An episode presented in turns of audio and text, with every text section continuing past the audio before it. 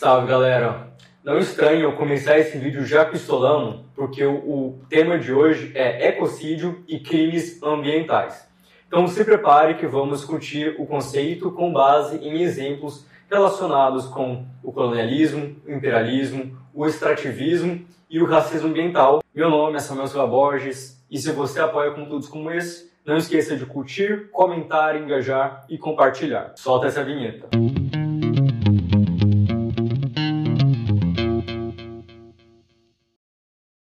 Você viu o comercial que a Volkswagen fez recriando a imagem de Elis Regina cantando a música composta por Belchior Como Nossos Pais? A propaganda tem sido considerada um sucesso, mexendo com as emoções de diferentes gerações de brasileiros, mas também causou muita revolta. Por um lado, existe um debate sério sobre a ressurreição de pessoas para fins comerciais, algo que já tem acontecido há alguns anos na indústria cultural, mostrando que a gente já vive numa realidade Black Mirror. Por outro lado, também tem se lembrado como a Volkswagen se uniu a militares para reprimir e torturar opositores da ditadura empresarial militar no Brasil, incluindo a repressão de artistas como Belchior e Elis Regina. A própria música que eles utilizaram é, foi criada para fazer uma crítica sobre como a geração atual não tinha conseguido quebrar padrões de opressão da geração anterior. Não era uma música fofinha para celebrar a família tradicional brasileira, como parece que a boa parte da classe média branca no Brasil entendeu. Mas um detalhe ainda mais importante para mim é como essa propaganda está vendendo veículos elétricos, supostamente ecológicos. A Volkswagen, não tem nenhuma década, foi protagonista de um dos maiores escândalos de poluição e fraude ambiental na história. Eles fraudaram mais de 11 milhões de automóveis no mundo que eram anunciados como limpos e ecológicos, mas que tinham embutido um software sofisticado e elaborado para identificar quando o carro estava tendo é, testado as suas emissões poluentes e conseguir alterar para um modo de baixas emissões e assim enganar os testes. Sendo que na rua as emissões de gases extremamente tóxicos chegavam a conter 40 a 70 vezes mais óxido de nitrogênio do que o permitido por lei. Vou repetir, não eram duas vezes acima do permitido. Foi uma fraude elaborada para que os carros poluíssem 40 a 70 vezes mais do que o permitido, gerando um dano enorme não só à atmosfera, mas às pessoas, gerando milhares de mortes. Essa fraude também incluiu coisas macabras, como testes com macacos fechados em cubículos de vidro, tendo que inalar essa fumaça hipertóxica.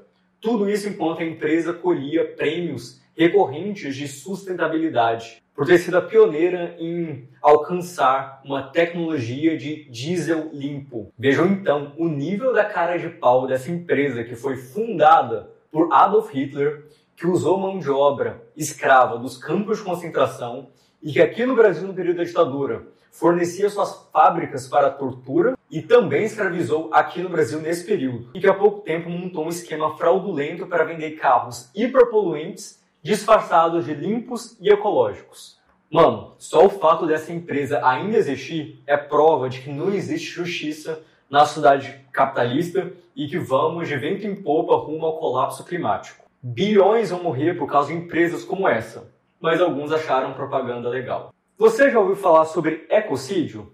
Se não, eu quero te lembrar que a Sabrina já tem vídeo sobre o ecocídio e de outras questões conexas com o que eu vou debater aqui, como greenwashing, a enganação verde e o racismo ambiental. São vídeos muito completos porque mostram que essas questões não são exceções, mas são cotidianos, consequências normalizadas das atividades industriais inclusive legalizados como externalidades de uma atividade econômica. A etimologia de ecocídio junta as palavras casa e destruição e se refere aos danos extensos, destruição de ecossistemas ou de seus componentes, incluindo aí fauna e flora.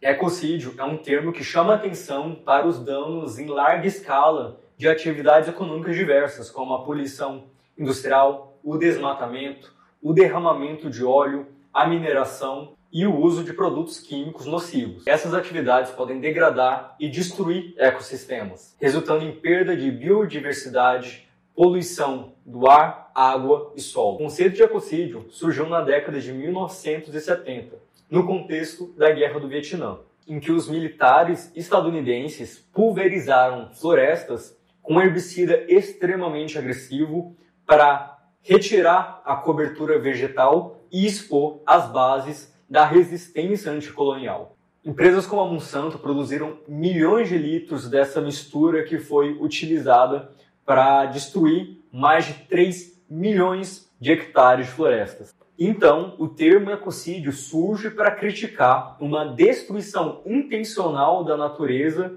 para objetivos coloniais, imperialistas e anticomunistas. Antes dos Estados Unidos, os britânicos foram pioneiros nesse uso. Na Guerra do Vietnã, cerca de 5 milhões de pessoas sofreram com esse uso. 400 mil pessoas morreram imediatamente e mais de um milhão sofreram danos de saúde gravíssimos. A vida animal e vegetal sofreu danos irreversíveis. Hoje, a maior ameaça de ecocídio está vinculada às mudanças climáticas, já que as nossas emissões não param de aumentar descontroladamente. Em vez de investir em tecnologias ecológicas, as nossas burguesias ecocidas preferem investir em tecnologias que simulam ser ecológicas, mas são tão antiecológicas ou até pior do que eram antes, já que o que interessa é o lucro de curto prazo. Ou seja, sexta extinção em massa no planeta Terra, que já está acontecendo, mas a gente finge que não, já que a gente vive em sociedades negacionistas. Assim como vivemos o negacionismo da pandemia que matou quase 7 milhões de pessoas oficialmente nos últimos três anos, a gente vive um negacionismo mais amplo, climático, em que a gente não discute os relatórios e as previsões do IPCC para esse século, porque hashtag a economia não pode parar, tá ligado? E como vocês devem estar cientes, entre as principais causas das mudanças climáticas estão as emissões de gases de efeito estufa. E é por isso que descarbonizar a economia é uma urgência global. Contudo, essas emissões ecocidas estão enraizadas no modo de produção capitalista e no imperialismo. Tanto que a vasta maioria de emissões no mundo foi emitida por poucas empresas gigantes e por impérios militares. Hoje, a instituição que mais consome combustíveis fósseis no mundo é o Pentágono, com suas mais de 500 bases militares espalhadas por aí, ficando à frente assim da maioria dos países. Desde 1988, apenas 100 corporações foram responsáveis por mais de 70% do total de emissões no mundo. Podemos destacar aí a Shell, a Chevron, a British Petroleum e a ExxonMobil. Então, quando os criminosos falam em criminosos do carbono, não se está falando aí do consumo individual de cada pessoa, mas sim de corporações e instituições estatais que contribuem para as mudanças climáticas numa escala extremamente maior. Desde 1977, os executivos da Exxon foram apresentadas evidências colhidas pelos seus próprios cientistas de que o, o aumento da concentração de dióxido de carbono na atmosfera geraria as mudanças climáticas. E o que eles fizeram nas décadas seguintes? Financiaram grupos que atacaram a ciência sobre as mudanças climáticas e fomentaram o negacionismo. Veja, isso é um padrão de prática corporativa criminosa que eu já discuti em vídeo aqui no canal e que encontra muitos exemplos na história. Na década de 1920, quando surgiram evidências de que o chumbo adicionado aos combustíveis estava matando, empresas como a General Motors financiaram pesquisas fraudulentas que afirmavam não existir essa relação de dano à saúde das pessoas. Ou seja, quando a morte é uma atividade lucrativa para algumas empresas, isso não vai cessar até que eles sejam forçados a isso. O escândalo da Volkswagen é um exemplo atual desse tipo de violência. Quando o escândalo aconteceu, sabe o que eles fizeram? Eles fizeram seus cientistas testarem outros carros da indústria, porque eles já presumiam que não eram só eles que tinham essa fraude hiperpoluente e assassina embutida no seu modelo de negócios. E adivinha, não faltaram empresas criminosas para fazer companhia à Volkswagen. E eu cito aqui algumas: Renault, Fiat Chrysler Jeep, Nissan, Mercedes-Benz, General Motors, Mitsubishi, BMW, Porsche e Audi. Todas foram pegas por uma fraude idêntica ou ao menos similar. E eu recomendo muito que vocês pesquisem mais sobre isso. Eu recomendo aqui uh, um episódio da série Dirty Money que tem na Netflix que chama Hard Knocks, que trata do escândalo principalmente da Volkswagen. E eu acho que vai ficar difícil ficar comovido com propaganda de greenwashing dessa empresa depois dessa. Um outro exemplo de corporação ecocida que eu quero debater aqui é a Stora Enso, que é uma multinacional da Finlândia que produz celulose, papel, derivados de madeira e etc. Assim como a maioria das empresas hoje em dia, a História Enso investe pesado em, é, em ter uma imagem de sustentabilidade. Apesar da Finlândia nunca ter colonizado um outro país, a História Enso uma empresa do seu país, é acusada de ter atitudes colonialistas com países da América Latina, como o Uruguai e o Brasil, onde ela aplicou o modelo da monocultura de eucalipto, que é uma árvore preferida por quem segue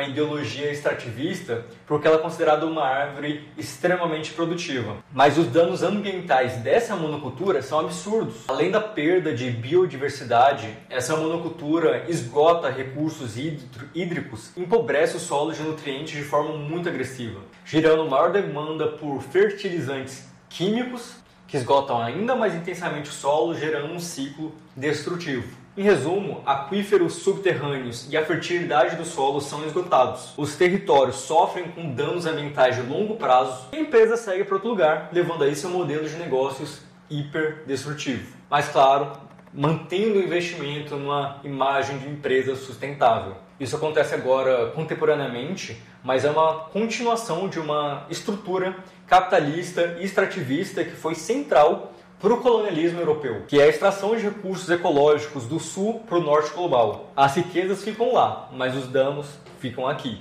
É muito comum que os defensores do capitalismo, em especial o, a esquerda liberal, tenham na Finlândia, na Noruega e no Canadá exemplos de um capitalismo fofinho, sustentável, dos direitos humanos e tal. Mas esse discurso só circula porque a sociedade não está suficientemente politizada sobre os crimes das empresas desses países. A Noruega tem a Hydro e a Equinor que estão destruindo a Amazônia. O Canadá tem muitas mineradoras que, na busca por ouro, poluem os rios, desmatam e afetam as comunidades locais. Por mais que os liberais queiram se iludir e te iludir, não existe capitalismo sustentável. O que existe é greenwashing e ecocídio. Mas eu não podia deixar de mencionar aqui que esses danos socioambientais massivos não ocorrem apenas vindo de países, de empresas de países ricos. Nossas burguesias internas aqui no Brasil também fazem as mesmas coisas. Recentemente, a mineração de salgema feita pela Braskem em Maceió, Alagoas, afundou literalmente diversos bairros. E a Braskem está oferecendo compensações humilhantes para os moradores que perderam suas casas. Lembrando que a Sabrina discutiu o caso da Braskem num vídeo de 2021 sobre a enganação verde que assim como a Volkswagen investe pesado na imagem de sustentabilidade, ao ponto de receber prêmios internacionais, enquanto a sua atividade extrativista vitimiza toda a sociedade brasileira. Porque um, quando uma empresa destrói uma capital histórica, é a nossa história que está sendo afundada. No meio de tudo isso, o presidente Lula tem defendido estatizar a Braskem, que tem como sócias majoritárias a Odebrecht e a Petrobras. A Braskem desmoronou uma cidade com explosões subterrâneas para explorar o solo de uma forma totalmente irresponsável, por décadas e sem transparência e até hoje está impune. O que eu gostaria de ver é um presidente Lula menos conciliador com a burguesia, menos simpático com a ideologia extrativista e mais defensor dos direitos das vítimas, forçando a empresa a pagar indenizações justas ao invés de virar a proprietária dos bairros que ela afundou. Outra coisa importante é entender como o ecocídio se vincula com os conceitos de racismo ambiental e genocídio. A destruição em larga escala dos ecossistemas concentra os impactos negativos em comunidades já marginalizadas, com base em raça, etnia ou classe social. A construção de barragens hidrelétricas, a mineração e a expansão agrícola em terras indígenas e áreas quilombolas têm resultado em danos socioambientais para essas comunidades a exploração de recursos naturais motiva conflitos pela terra. Os poderosos se valem de ameaças, violências e até mesmo desaparecimentos forçados e massacres por parte de grupos armados contra esses povos. A destruição ambiental ou o deslocamento forçado pode por si só gerar um genocídio já que os povos originários têm uma relação com as terras e o território que é sagrada, que é inseparável da sua cultura e do seu modo de vida. A limpo em terra indígena destrói não só os rios e as florestas, mas a cultura e o modo de vida indígena. É ecocídio, é genocídio e racismo ambiental. Muito recentemente, deputados federais do PSOL e da Rede pautaram um projeto de lei criminalizando o ecocídio. Internacionalmente também uma campanha pelo reconhecimento do ecocídio como um crime internacional, adicionando ele a uma lista de crimes puníveis pelo Tribunal Penal Internacional, ao lado aí de crimes contra a humanidade, crimes de guerra e genocídio. Como eu argumentei no meu vídeo sobre punição para o Bolsonaro, eu comentei as falhas estruturais da justiça penal internacional para lidar com crimes como genocídio e o mesmo é válido para crimes como ecocídio. A criação do tipo penal é válida porque cria uma possibilidade para que as organizações populares pressionem o Estado a reprimir os responsáveis por violências massivas. Mas no fim das contas, o Estado tem uma seletividade capitalista e opressora. Então, criminalizar o ecocídio está longe de ser uma solução mágica para o problema. É apenas mais uma arena de disputa entre as forças sociais em que a gente pode ganhar ou perder. E quando pensamos em corporações poderosas como a Volkswagen, a Stora Enso, a Braskem e outras, elas têm recursos econômicos e políticos de sobra para evitar punições mesmo quando envolvidas em escândalos nacionais e internacionais. Ou seja, a realidade é que mesmo os danos socioambientais mais graves têm poucas chances de serem criminalizados na prática. Não só por causa das táticas que essas corporações têm para neutralizar quem tenta responsabilizar elas pelos danos, mas porque esses danos não são a exceção, mas sim a pura normalidade dos negócios no mundo capitalista, construído na base do capitalismo, do extrativismo e do imperialismo. Ou seja, não é do interesse do nosso sistema capitalista criminalizar suas próprias empresas, assim como não é do interesse do Estado se autocriminalizar quando ele promoveu grandes danos ambientais. A justiça, tanto no lado da reparação às vítimas, quanto no lado da responsabilização por quem gerou essa vitimização, tem que ser conquistado na luta, na mobilização popular. E é porque essas dominações, opressões e destruições estão tão enraizadas na nossa sociedade capitalista que a luta precisa ser revolucionária. E é assim que eu finalizo essa apresentação para vocês. Trabalhar aqui no Tese 11 foi motivo de muito orgulho. Esse projeto me inspirou muito nos últimos anos. A gente se encontra na luta por aí.